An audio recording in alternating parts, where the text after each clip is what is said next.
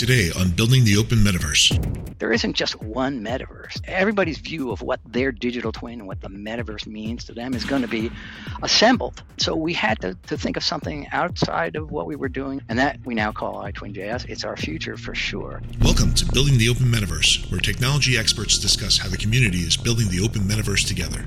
Hosted by Patrick Cozzi from Cesium and Mark Petit from Epic Games.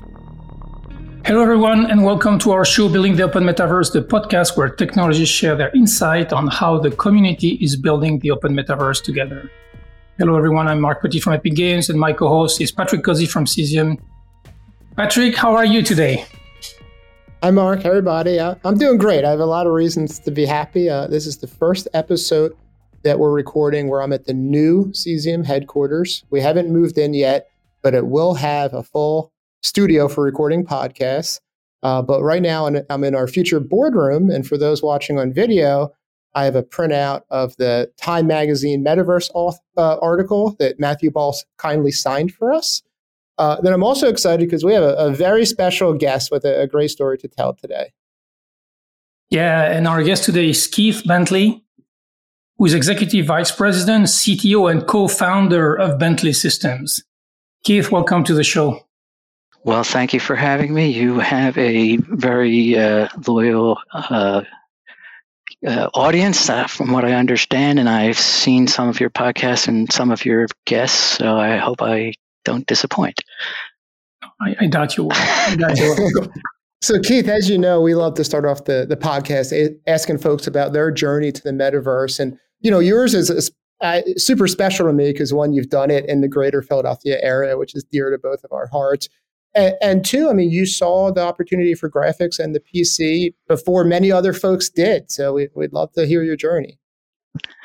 Well, uh, my personal journey and Bentley Systems journey started even before the personal computer. Back in 1984, we were founded, and our first product ran on a, I guess at the, at the time it was called a mini computer from a company called DEC Digital Equipment Corporation. Actually, our software ran on one of their OEMs from a company called Intergraph. Probably your users, your audience may have been aware of. Anyway, the way our product, first product worked is you connected the VAX to a terminal called a like a Tektronix uh, 4014 terminals, and you sent graphics over ASCII using escape sequences. So that's the way our first graphics program worked. You use an RS-232 port to a terminal. Right around that time, the IBM PC AT uh, came out, and it became pretty clear that the concepts of you know running uh, software locally on a local computer had some advantages over the mini computer. A mini computer cost a million dollars usually. The terminals themselves cost maybe between five and ten thousand dollars and a personal computer was fifteen, maybe twenty thousand dollars. So just price wise, it was a huge advantage. But even more so was the advantage that you could, you know, sort of have some autonomy. You, you were in control of your own destiny. Your your computer was yours. That's why it's a personal computer. Anyway, so we we wrote software that ran on the personal computer when it was relatively new. Our software did CAD, computer aided drafting. So our graphics component, and there was no such thing as graphics cards at the time. There wasn't even such thing as network cards generally. And we wrote graphics that, you know, turned pixels on on uh, on bitmaps. And we wrote, you know, shaders using painter algorithms and Bresenham algorithms. So at the beginning, it didn't do much, but CAD stood for computer aided drafting. So our main mission was automating the process of creating pieces of paper, draft Yeah, just automating that. Anyway, that was our first probably 10 years of our life. Um, we, we enhanced the, the way that you you could use your personal computer and you know there was a, there was a lot of advances in the hardware one of which was graphics cards you know ways that you could send not you know pixels to the screen but commands to a, a gpu uh, that was kind of a new cool idea for us. Uh, then, uh, kind of chapter two of Bentley Systems story is that the CAD uh, transitioned from being computer aided drafting to computer aided design. And the purpose of a computer session would be not only to create pieces of paper in the main, still people generated paper, but to create a model, an electronic model of some asset. So, anyway, computer aided design uh, gave way over time to something called BIM, BIM, I think stands for the B stands for building, but uh, IM stands for information modeling. And the concept is that instead of just doing, you know, some uh, modeling what something looks like, you know, its its physical properties, you also model the properties about why it, it exists. And so engineers use our products to design lots of things. Um, they they design roads, they design buildings, they design plants generally we focus on the kinds of things that are large enough that they have a fixed location on the earth. So BIM is used to model now practically everything that is you know built in in the built world, the infrastructure world is modeled with some tool like ours or or our competitors. I mean, many people work on this type of thing. Anyway, so the graphics components of of a BIM model are typically designed around you know trying to make a engineering representation of some physical property of things. And you know the the techniques for rendering and have advanced substantially but in the main people today still use BIM models to generate drawings and drawings are not paper anymore they're PDFs but there's a there's a, a much better uh, uh, uh, approach to that coming and, and the concept of a metaverse is really going to take over uh, our business, the, the business of our users, and I'm really excited about what might happen next. Uh, for all the same reasons that that you at Cesium and Epic, are, you know, we see it. It's it's going to happen. It's going to change. Just like the PC replaced everything about the personal computer, I think the metaverse, and we'll use the term digital twin, I think is going to replace our business uh, in the not too distant future. It already is happening, and we're spending a lot of our effort on it. But you know, that's kind of our journey. It's been nearly 40 years, so well, we've been at it for a while. Wow. And I, I love the parallel to how game changing the PC was and potentially how game changing the metaverse will be today. We, we certainly feel the same way. Uh, I love the origin story and I love that you were doing graphics in the greater Philadelphia area in the 80s. It was probably maybe a dozen people, including academics at that time. So I think it's very, very cool. And Definitely true. We started just down the street from where you currently are in Center City, Philadelphia. Yes, yeah. yes. Your office today probably is twice the size of the one that we had there. Bentley Systems began. I started it. Then I started hiring brothers. At one point, uh, I had all four of my brothers working for Bentley Systems, so it's kind of a weird story. Bentley Systems is not a typical story, but one of the aspects that people tend to focus on is the fact that we were built by Actually, five brothers if I remember well, there was at the beginning of the PC era, there was a lot of CAD companies, and only yeah. a few of them are still like thirty odd. Right. So why, why do you explain the longevity of Bentley over forty years? How, what was the secret there? Well, I don't know if there's any secret, but you're right. Uh, when we got started, the personal computer was new. Everybody saw that the I think the only person who really wasn't convinced that the personal computer was going to amount to anything was the president of DEC, Ken Olsen. He's a really smart guy and gets a lot of credit for a lot of really good stuff. But the only thing he's ever remembered for is his quote that, "Why does anybody want a personal a computer at home?" anyway, uh, so there was there was a lot of people who saw that the personal computer was going to be, you know, a game changer. And so, literally, there were 30 companies called CAD companies back then and yes, Bentley, uh, I think we have a few virtues that uh, have have made our uh, our journey one that's, been sustainable. One thing one thing was that we were profitable before we we got started. So every month of our existence we've made money and that's fairly rare so we didn't have to do lots of uh, you know, chasing of targets that were unattainable. So we, we kind of lived within our means for a while. But also, I think one of the things that uh, that stood us in good stead is like I, I mentioned the company Intergraph. They were the c- computer. They were the CAD vendor of the day. They were one of. They were a billion dollar company. They had a bunch of users that were initially our users because they, we sold them compat- uh, software that's compatible. And you know, it's there's always a temptation uh, in software to innovate and to kind of replace what you used to do with something better. Uh, and one of the things that Bentley Systems has done, and I think will has stood us in good stead, is we've kept our existing users and only added to, you know, kind of kept growing without replacing. So anyway, I don't know if there's a secret, but uh, one, one thing is hire smart people, and I had four smarter brothers, so that helped me. we all, you know, usually on the podcast, Keith, we always ask for for advice. So I'm glad you're already giving us some some some good business and recruiting advice. yeah, people sometimes come to me and say, "What's it like working with your brothers?" And I always say, "Well, I advise against it."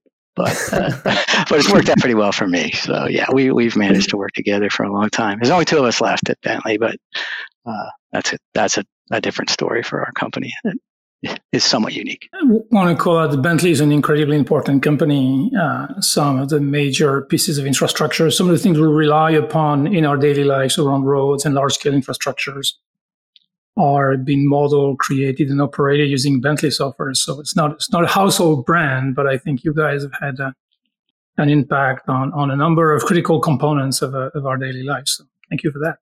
Well, uh, don't thank me. I, I never brag about Bentley Systems. I only ever brag about what our users do with our products, which is pretty incredible. And you're right, some of the largest projects in the world, uh, you know, physical infrastructure. And, and one of the reasons the metaverse has such a big impact on our, you know, thinking going forward is the value that can be added by, you know, modeling not just the way things are, but the way things might be. Think about the you know, climate change and all the reasons why we need to change our energy sources. You know, there's just huge opportunities to do better in infrastructure, and it's been modeled largely, or a lot of it has been modeled using our tools. So we would very much like to be an enabler to make, uh, you know, using that information for the concept of a digital twin or the metaverse be uh, mainstream. But it's not today. Let's uh, jump into this. I mean, you said phase two of the chapter two of the Bentley story was BIM, and now chapter three is going to be digital twin and the metaverse. So uh, you launched iTwin, uh, you know, a digital twin platform a few years back, actually already. Yeah. So yeah. C- can you speak to your motivation and, and, your vision behind the product line and how you see the, the future of Bentley there? Okay, well, the future uh, of Bentley is around iTwins and digital twins, and I certainly that's Keith's perspective on it. Uh, they're can be lots of permutations on that theme. But I can tell you my uh, commitment, I feel so strongly about it, was influenced by this guy I met about five years ago who showed me this product. Uh, actually, he didn't show it to me. It was shown to me by one of a programmer in France who worked for Bentley Systems. Said, "Look at this really great stuff," and he showed me Cesium. And I looked at what what Patrick and his team had done with Cesium, and I was just floored, like, wow, that's in a browser? Like, wow. Just imagine all the all of the, the models that have been created with our tools suppose they were actually you were actually able to use it inside a browser combined with lots of other data sources i mean one of the great strengths of cesium is it does take data from many different formats and combines it together and i said that's what our users need. That's what that's what the world needs, not just our users. The world needs to be able to to repurpose information in lots of creative ways. And I was so amazed not only about what it did, but by the fact that Cesium was open source. Like it was brought to me to my attention by someone who worked for Bentley Systems and was using it for something I didn't even understand. Like I didn't know why why Cesium was relevant. Anyway, so I started thinking about well, the future is going to be um, a, a, world where data gets shared way more so than it does today. I mean, part of the problem today is BIM is a really great concept, but you need a BIM tool to read a BIM file. Largely, I mean, there's there's ways you can exchange it in IFC and so forth. But usually, the data is modeled by something that you you know you have to learn a tool you have to be really good at to be you know able to to do wonderful things to understand what's where. A, you need a license to it. B, you need training. C, you need the right version. And all those things combined just means that what people do today is they exchange information in PDF. So what a, what a, mm. a, terrible outcome if we're modeling all this stuff and we have all kinds of wonder. BIM stands for information modeling, but if you export it to a PDF, you've just lost all the value in it. So anyway, what Cesium uh, brought to me was, look, information should be exchanged not in some dumbed down format, but in a format where it could be live. And so I started thinking about, well, how could that possibly happen with our current generation of BIM products, Bentley's or anyone else's at the time? And I said, something different has to happen. So we started creating something we now call iModels and a open live, open only because Patrick convinced me it was the right thing to do, or mm-hmm. Patrick's work convinced me, it wasn't Patrick specifically, convinced me that A, information should be modeled in a way that you can repurpose it and reuse it by just downloading source code to a library that understands it without paying for a license, without having to, you know, go to school to learn how to make it work. And see, you know, you have to be able to glue it together because there isn't just one metaverse. There's, you know, every everybody's view of what their digital twin and what the metaverse means to them is going to be assembled by in parts. So I thought, well, how can we be relevant for that? We can't possibly do it with our current desktop. You know, our, our generation of BIM tools was conceived before the internet, you know, in, in the main. And so we had to, to think of something outside of what we were doing. And so we invented a, a whole new file format, a whole new uh, persistence format. I guess I won't necessarily call it a file format. Could, we, we could get into that, but and also a new library that uh, based on JavaScript, modeled after Cesium, in fact, using a lot of the Cesium code, and uh, and that we now call iTwin.js. It's our future for sure, and I think you know people will use it. Hopefully, will use it to build tools that do lots of incredible things that they won't necessarily buy from Bentley Systems, but Bentley Systems can be relevant for them. So anyway, that's kind of the, the direction forward. In 2022, I think we're maybe a third of the way through our journey from BIM to to digital twins, but we are we are all the way into you know a third of the way behind us. Uh, there's a long way in front of us, but anyway, so it's it's it's a wonderful time. I wish I was I wish I was Patrick's age because I'm so excited. And I'm more excited now. I have to say, I'm more excited now than I was in you know the PC. I saw that all the great thing, but you know PCs mainly they just they saved money, right? You did the same thing but cheaper. In digital twins, it's not about saving money. It's about doing a better job and, and about, you know, doing, you know, using, uh, uh, new technology in different ways. People putting headsets on. It's like it's not about just trying to do the same thing better. It's about doing different things. And anyway, so it's a great future, I think, for our industry. Certainly, I hope for Bentley Systems, but for all the pieces that you know, the people that can assemble this stuff. So, so if I was a young man, I would be starting my own company. So, and for those of you who don't have a camera, looking at Patrick Blush is actually a real, real fun for me. I give him a lot of credit, and he deserves a lot of credit. But yes, uh, I, I literally uh, wouldn't be here talking about the metaverse if I hadn't seen Cesium five years ago. How long ago was that, Patrick? I don't know. Yeah, it was about five years ago. Yeah. Anyway, that's an incredible story, uh, Keith. Thank you for, for sharing this. So let's keep on talking about interoperability then. Yeah. Well, okay. So interoperability, I think you, you can't have, I don't think, you can't have a digital twin or a metaverse of something that you buy from a single vendor. Like it just seems so remote to me that that anybody's going to constrain the types of information that they can model in their digital twin to being only available from a vendor or even a group of cooperating vendors. It's going to be assembled from parts that people will build. Now, there's going to be people that are experts in doing this, so not every digital twin uh, user is going to build their own digital twin, but I believe there will be companies that are really good at pulling these pieces together. How can that possibly work? Well, you know, in in the world of open source, there are just so many pluggable tools that all build on the same technology stack that I think it is conceivable that you could assemble a digital twin from parts. Not if it's you know, not if you go have to go to school for every part, But you know, things like Node.js, I mean, I love it. It really does to me make the concept of open parts pluggable work really well together. JavaScript, uh, you know, game engines. These are all things that now are available and not, you know, price prohibitive, not so hard to envision. Oh, well, I would have to, you know, employ people that are experts in each one of them. They, I, I can be an expert at uh, something that I really, you know, I, I spend very little time because I'm, I'm familiar with the techniques it uses.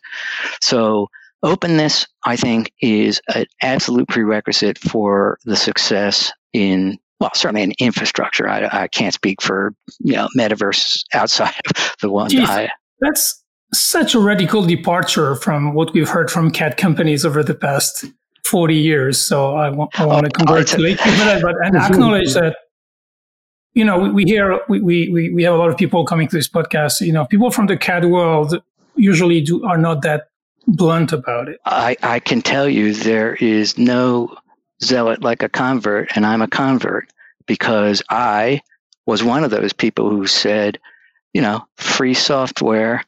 Uh, I pay programmers. How can I make free software? Okay, I, I, that was me. I, I, said that. But now I say, well, look, um, yes, we have to have. We're we're in, we're in this to make money. I don't get me wrong. I'm not. Mm-hmm. Uh, you know, in this for, for charity, but I believe the the sum of the parts is going to be so much greater when it can be plugged together. Then you know, people talk about vendor lock in. That's one of the criticisms that people have against Bentley, against our mm-hmm. competitors who will go nameless. But, you know, vendor lock in's real. If I were mm-hmm. out there, I'd say, hey, if I use your tool, I don't want to have to have a subscription to your service to use my own data, right? That's, that's insane. It's absolutely insane. Even if I promise you like, oh, we're great guys. We will never rip you off. You might get mad at me for other reasons. And you need to have some, you know, leverage. Hey, Bentley, you know, we don't like your policy. We're gonna we're gonna leave. If your data is locked up in our format, how scared are we? We or our competitors scared of that happening. But when we give you the tools to use your your data without anything from us, now you have the ability to leave us hey, that's not a good thing for us. But what what I think is, we can prove that there's a lot of reasons why you should pay us to, you know, provide you solutions. You can you can get tools, but we give you solutions, and I think we're going to win. You know, uh, I think if our platform takes off, um, our iTwin platform based on open standards like GLTF and all the other reasons why people will use lots of things that aren't from Bentley, we will be a you know, a part of an ecosystem that's going to be way bigger. So vendor lock-in, that's that's gone. One of the things I've told, told a lot of people at Bentley Systems who have argued against me on this is, look, suppose there is an open, you know, open source platform and it really works well. What will happen? We will have to use it, right? we will be forced to interoperate with it. We'll try to sell you our proprietary thing, but you're going to say, yeah, but make it work with with this open thing because I use this you know little tool I bought from some third party, and I mm-hmm. think we'll be so much better off. We Bentley Systems, but we the industry will be so better off if people have choice. So that's my position. Uh, I'm, that's not the first time I've said. I mean, I've, I've made that case to our users in front of our users. I've made that case to our uh, product managers, none of whom are particularly happy about the prospect that someone can use our platform without paying us. But I tell them the ecosystem is the thing it's it's you know yet to be proven that I'm right, but uh, you know I'm still pretty confident. Like I said, I'm more excited now than I was at the beginning of our CAD era. So vendor lock-in, you should. If any vendor tells you that the only way you're going to be able to use your data is with a subscription to their cloud, you should slam the door in their face. That's what I say. That's that's a fair. I mean, that's a fair point. I mean, it's a pretty obvious thing, even though we, we know the industry practices tend to. You brought up an important point a lot of the uh, infrastructure in the world that is modeled in our software is owned by government agencies, right? So they have a lot of concerns. Governments today are pretty concerned about, you know, oh, if I'm uh, uh, you know, an organization in China? Do I want to have software from a company in the United States, or you know, do I want to have uh, German software running on a you know American desk? You know, those kinds of combinations, things. That these these owners of infrastructure they worry a lot about the you know 40 year 50 year life cycle of the data that they're going to you know digital twin is going to become something pretty valuable to their to their operations. Suppose they have their disaster recovery built on top of their digital twin solution. Do they are they going to listen to a vendor like bentley tell them that oh okay here's how much it's going to cost you for the next 40 years like we wouldn't be able to give them an answer to that if they want to. Anyway they need flexibility. They want flexibility and they need openness and it's possible. And patrick proved to me it can work well. So, absolutely. So, Patrick and I are part of an adventure called the Metaverse Standard Forum, and I think, you know, the idea is to to learn from you know the USD open source library developed by Pixar and mm-hmm. and taken further by NVIDIA and, and and propose a standardization of how you could compose 3D scene, which I think is exactly what you are describing as parts of digital twins. So I think there's a lot of convergence between those ideas and probably that now is the right time to lay that foundation that we can assemble, you know, virtual worlds or, or digital twins, you know, from multiple sources, arguably in multiple formats in, into a single, in single representation. So we, it's, it's a, it's a very, very timely conversation and timely topic. So, uh, yeah. So when you, you talk about the ways that people will assemble information from multiple sources, you know, sometimes we we we like to point out that a digital twin of an infrastructure asset is going to have three well three main components. One is going to be just data that is observed, right? Reality data. People fly a drone, get a reality mesh, get a point cloud. That's a real important part of understanding what you have out there. Now, drones and lidar is only of what you can see then there's, you know, below the ground and people have, there's ways that you can sense that. So that's, you know, kind of the, the operational data, like what is there. Then there's sensors, like you connect, uh, ways to read current values of, you know, it, it, how many cars are passing over this road, how much strain is there in this bridge. Connect a sensor, put a battery on it, put a transmitter to it. Now you can have this thing that has a basis in fact because you've observed it, connect it with what's actually happening. You know wh- what the values of all the not only the current values, but you can also look at the past values.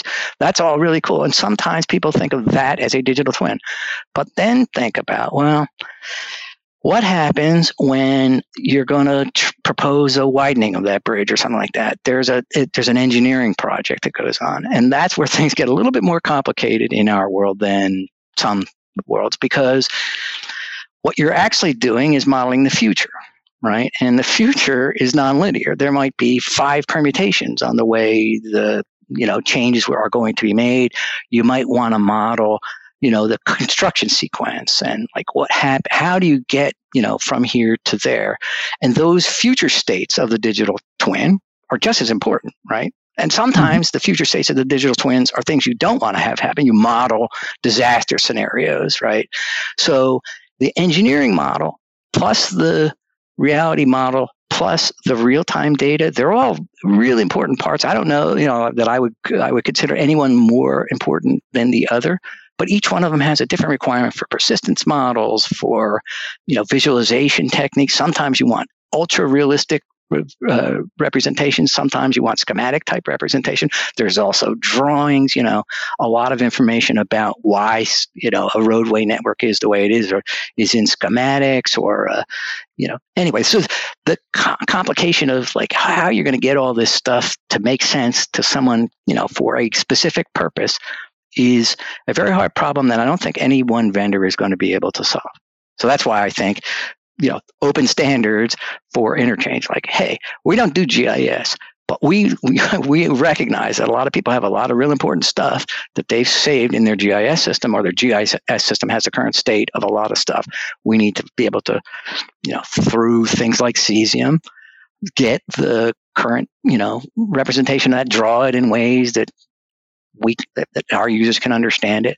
Send it off to things like, you know, Unreal to to to to be modeled in real time and do, and do a real nice job of you know simulating the the way things actually look in the real world. Anyway, engineering plus operational data plus reality data is a hard problem that is enough. There's enough value to be added that uh, you know, 20 years from now, we'll look back and say, my goodness, you know, was it, can you believe all they did was, you know, what we're doing today? They'll, mm-hmm. It'll be really, really important. Keith, I love the open ecosystem philosophy and the idea that look, we're going to grow the pie so big, then we can each be really good at a part of it, and then and interop. I think is you know is a really great strategy, and I think that's what led to the success of the internet, right? As you step back and you kind of had silos of AOL or Prodigy, and then yeah, yeah. the open internet came with all the all the interoperability. Um, so your, your philosophy is great, and you know Marc previously mentioned. I don't know if it's great or not, but it's our philosophy anyway. Time will tell, right? Well, this, so this metaverse standards forum that Marc and I have been involved in, you know, just launched a few months ago, and it's up to like seventeen hundred or eighteen hundred companies, and the idea is hey, this metaverse thing can be is is real and can be big, and we need to work together to facilitate and enable that interoperability. Well, I'm cheering for you guys because I really think the more success the standards, uh, you know, formats have, the more data there is for all of us, and those of us who are working on trying to make it all work together. Uh, you know, it'll it'll help us, help our users, you know, and help the world. I, I really think uh, you know the, the infrastructure. I, I, I have an infrastructure uh, view of the world, and you know I'm worried that you know we, we need to we need to solve big problems, climate change, you know, uh, yeah, power generation, all those things. If somebody doesn't solve them, you know, forget making money. We're going to not exist. talking about scale, I mean, you you are you are led to solve some incredibly difficult problems around, for example, your context capture technology, mm-hmm. you know, which is can, can scan large scale places. So how, how far do you think we can take that capture process and how automated? Are you guys looking at machine learning technology? We've seen, you know, right. a number of attempts. So what's your, what's your prediction on that, on that? Well, I, am always inspired by you know examples of machine learning. You know, cars driving themselves, and well, we have some examples of just trying to reverse uh, under uh, reverse engineer. You know, paper that has images of something that was you know modeled either in 3D or 2D and try to ge- regenerate, and it works incredibly well algorithms are not the right answer. It's inferences that's going to be the, the long term solution to those kinds of things. So I do believe context capture plus a lot of machine learning. There was a, a demo I watched just yesterday about trying to, uh, you know, get uh, a, uh, a digital representation of uh, like a road surface and detect cracks, right? people do that today. They go out and you know they look at it and they mark and okay, you know there's a crack there, but you can do it in real time. You can fly a drone, uh, run a machine learning algorithm on the images from the drone, generate a, a 3D mesh, and then you know determine that okay, that's where we need to send a crew tomorrow. It's all possible today, or at least not all, but a lot of it's possible today. I really think we're at the at the very beginning of machine learning applied to you know, engineering type problems. And I tell our people, I think that's going to be Bentley's future, and for sure. I don't think we're going to be able to do it all ourselves. Eh, like even even in the crack detection world, you know, you need experts. You need people that are are you know trained at you know making the models right. So the intellectual property, who owns that? I, I don't know, and I think there's going to be some you know business uh, problems around trying to make sure that the the technology, people who, who add value get paid for it, but eh, that's a nice problem to have. How do you, what's your vision about making sure, because you mentioned, you know, still twin have a component like a reality captured component and, and a parametric model. How do you keep those in sync? How do you make sure that your your your nuclear plant, the you know your your actual nuclear plant actually matches the the physical the digital model that you're going to use to do predictions? Okay, well, that's the the essence of our iTwin platform. I think you know, there's one thing I think it does that uh, that we've never done before, and I don't think anyone else has addressed is kind of change management. Think about the way software engineers work. We use Git, right? Git's purpose in life is to keep track of who did what, what they changed. You know, you can roll the clock back, and as I mentioned, you know the engineering projects, they're always dealing with a future state, but it's not one future state. So there's one team working on one part. It moves at one pace. They, you know, branch and merge just like we do in software. So the essence of our iTwin platform and something we call iModels is change tracking, change merging, uh, and it, you know, it basically is Git for infrastructure models. But anyway, that's kind of the essence of how to keep track of who changed what and what's the current state of something. But there's not just one. I just want to point out there's not one state of the digital twin when you're talking about an engineering model. For example, you know, sometimes people model what will happen after some catastrophic event and they want to save that. They don't want anybody to use that in real time. That's not the current model.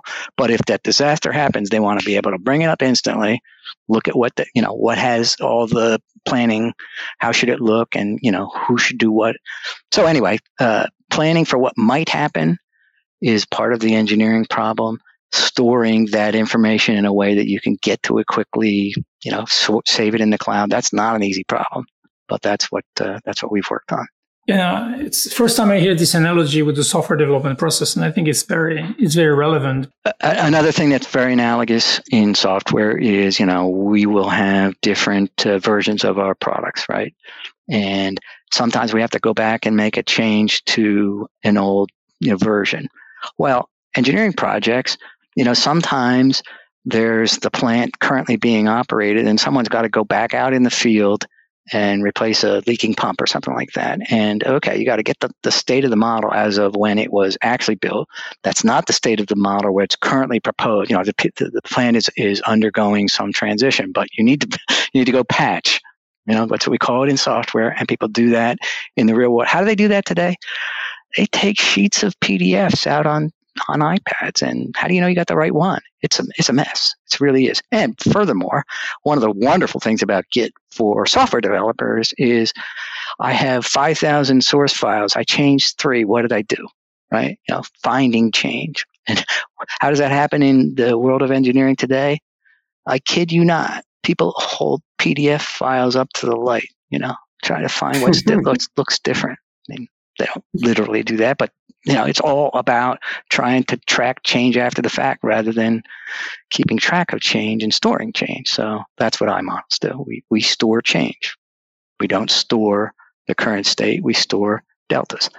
Anyway, that's a, that's a brand new thing and uh, a, a new concept for Bentley Systems. It isn't the way the world in the main work today. No, but t- you know, taking that technology and that understanding from one domain, from the software domain, and then applying it, you know, to infrastructure, I think is, is fantastic. And you said you built iModel on top of an open source. My favorite software product, number two is Cesium, but number one, I, it must be said, uh, that really opened my eyes is SQLite. SQLite, mm-hmm. uh, everything about iModels is built on the world's most open uh, database. Uh, it's actually the world's most used database, more data stored in SQLite than all other data formats, all other relational data formats. It's a relational database in a file. It's written by mostly two guys. They put the whole thing in the public domain and it works. I mean, it's a library. It's a C, not even C++, it's a C library that does full SQL, full transactions, um, and it works amazingly. If you don't know anything about SQLite, you, you don't have to uh, understand um, how it works, but I guarantee you every one of your phones is running at least five copies of SQLite, including your mail application. That's the way all data is stored on, on mobile devices today. Anyway, we use SQLite as the persistence format for uh, for iModels. And we track changes through a tool in SQLite for keeping track of, you know, which rows and columns were changed, in a in a transaction. That's that's the way change tracking is done. So it's it's a really cool technology. I love SQLite. Uh, you know, I'm a I'm a geek's geek, and I tell people if you want to learn how to program computers, like if you're just getting started in, in software and you'd like an example of something that works really well, look at the SQLite source code. It's one of the best documented, best tested, best, most reliable source code. It's not a large code base. You would think that, you know, oh, how big, how many lines of code is there in a SQLite or in a SQL engine, a query planner and a transition? It's not that much. You can learn a lot about how to write good software by studying that. And I, I, I do. I, I look at it a lot. Patrick, I, I love cesium, but I, I love SQLite even more. I feel really good about cesium coming in number two. Okay, all right. I didn't want to insult you. uh, but there's one other type of software that I wanted to ask you about, Keith, and that that's game engines, right? So on this yep, call, yep. you mentioned uh, Painter's algorithm. You're probably one of the few people I know who has implemented the Painter's algorithm. So I'm know, proud as, of it. It's just the way we have to do it. but you know, through and through, you you know, you and your brothers are you know rendering programmers, right?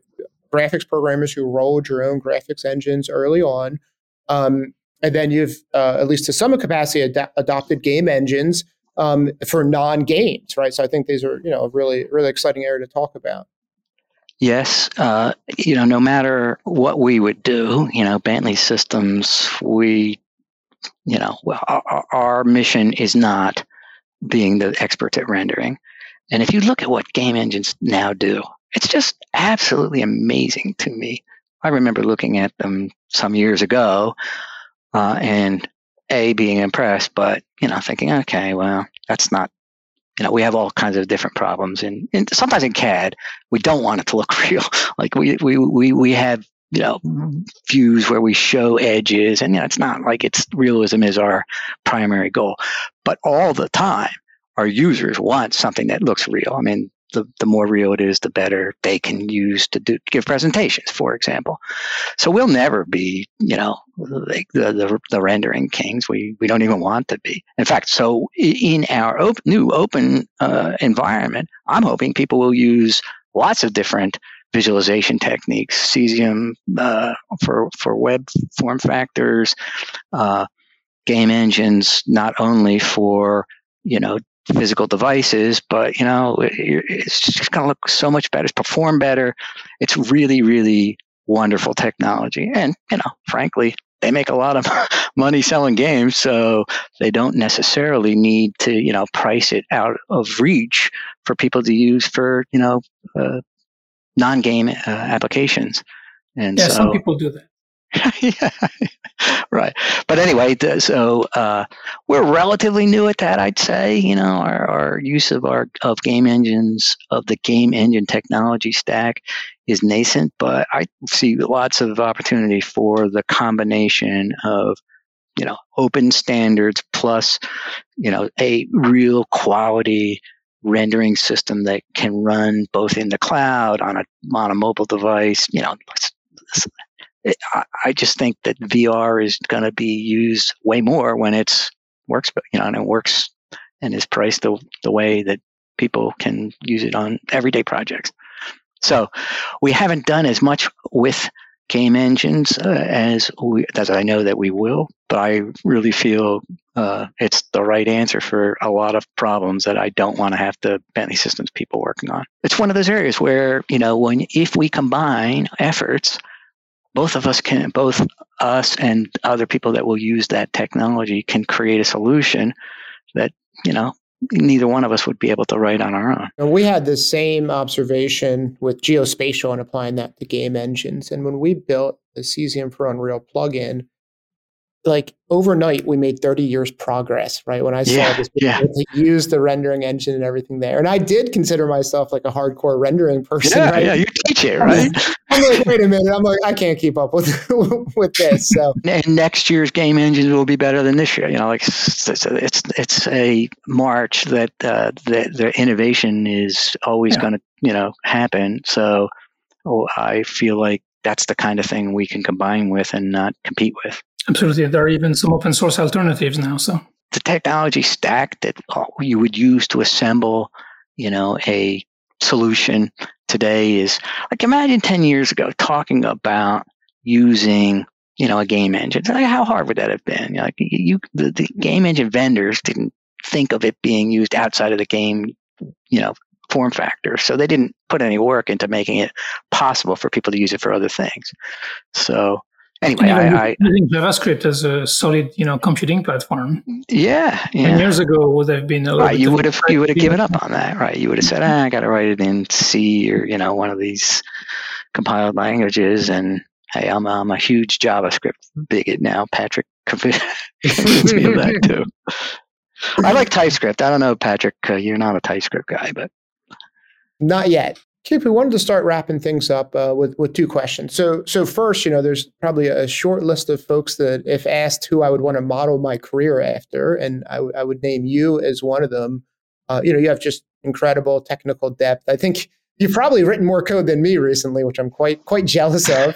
Um, and then you, have built a, an amazing company and and business. So, just for I mean, for myself, but also for our audience, I mean, what what career advice would you give for folks who want, want to be in the field? Well, you know, I'm a programmer, Patrick. I love programming. I'm only good at it. It's the only thing, only thing in my life that I'm any good at is writing software.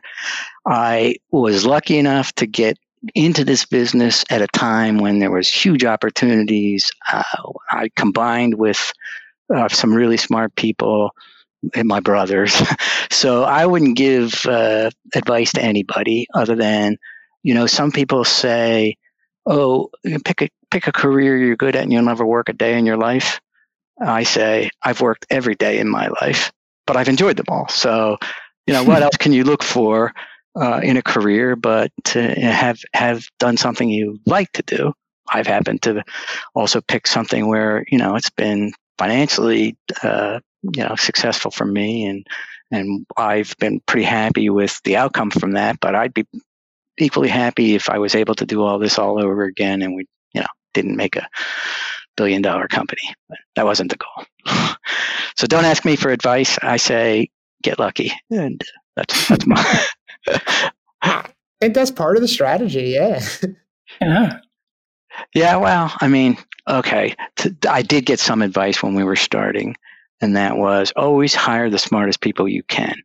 And I do think there's, eh, eh, I mean, maybe that doesn't apply in every business, but in software, there's a category of programmer who are able to like, you know, they see in code, you, you see a problem, you see a simple solution for it. There's other people that, you know, they might be really smart at other things, but they see a problem and they try to make it hard, you know, and they, and software just doesn't come naturally to them. So, uh, in software, I think hiring the smartest people is always good advice.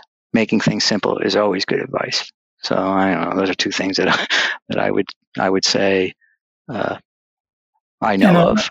I tend to agree with this. The productivity you get from those smart people. I mean, it takes sometimes entire teams to replace them. Yeah, yeah. The only thing you figure it out afterwards. well, yeah, that's, there is that. Yeah. you, you uh, worry too much about you know dependence on one individual. But anyway, you know, like there was a period of time in in Bentley Systems past where we thought, well, you have n dollars, you know, hire, you know, more people. Don't you don't have to get the top, and that just never worked out. So uh, you know, smart people like to work with smart people, work for smart people you know, and you really have to make a team that, you know, enjoys what they do and are really good at it and they're not cheap.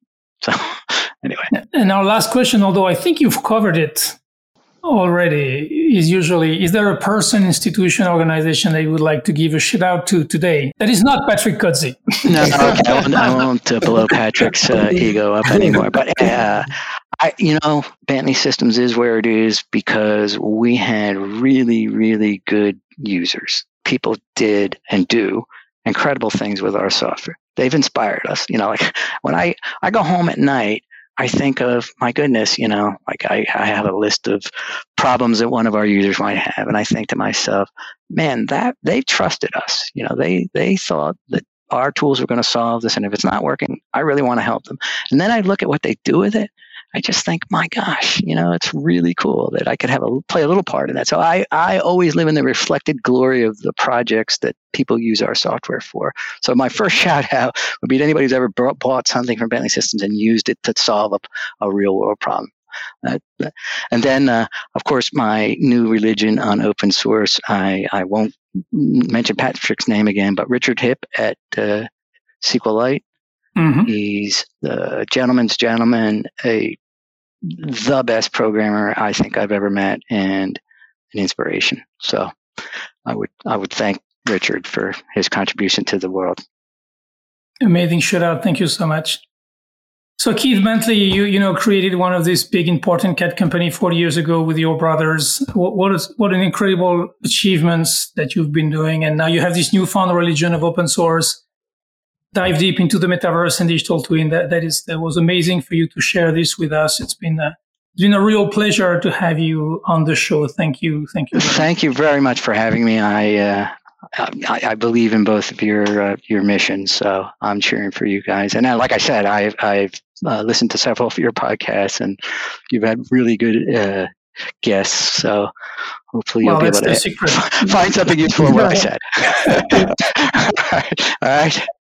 And I think it's great that we get to expose, you know, people like you, you know, because as, as we said, Metaverse is going to contribution from a lot of people, and there's a lot of hard problems to solve, and I think some of those are being solved by you guys in Bentley. So once again, Keith, thank you very much for being there, Patrick. Next next guest will try to make you blush a little bit less. I, am not sure we're gonna we can do this. Sorry. Oh, Sorry, Patrick. All right. Thank you very much for having me. Yeah, and thank you very much to our audience. You know, we we hear a lot of good things about the podcast. Keep on hitting us on social. Let us know what you think. Let us know who you want to hear from. And we'll be back with another episode soon. Thank you, Patrick. Thanks, Keith. Thanks, Marc. Thanks, everybody.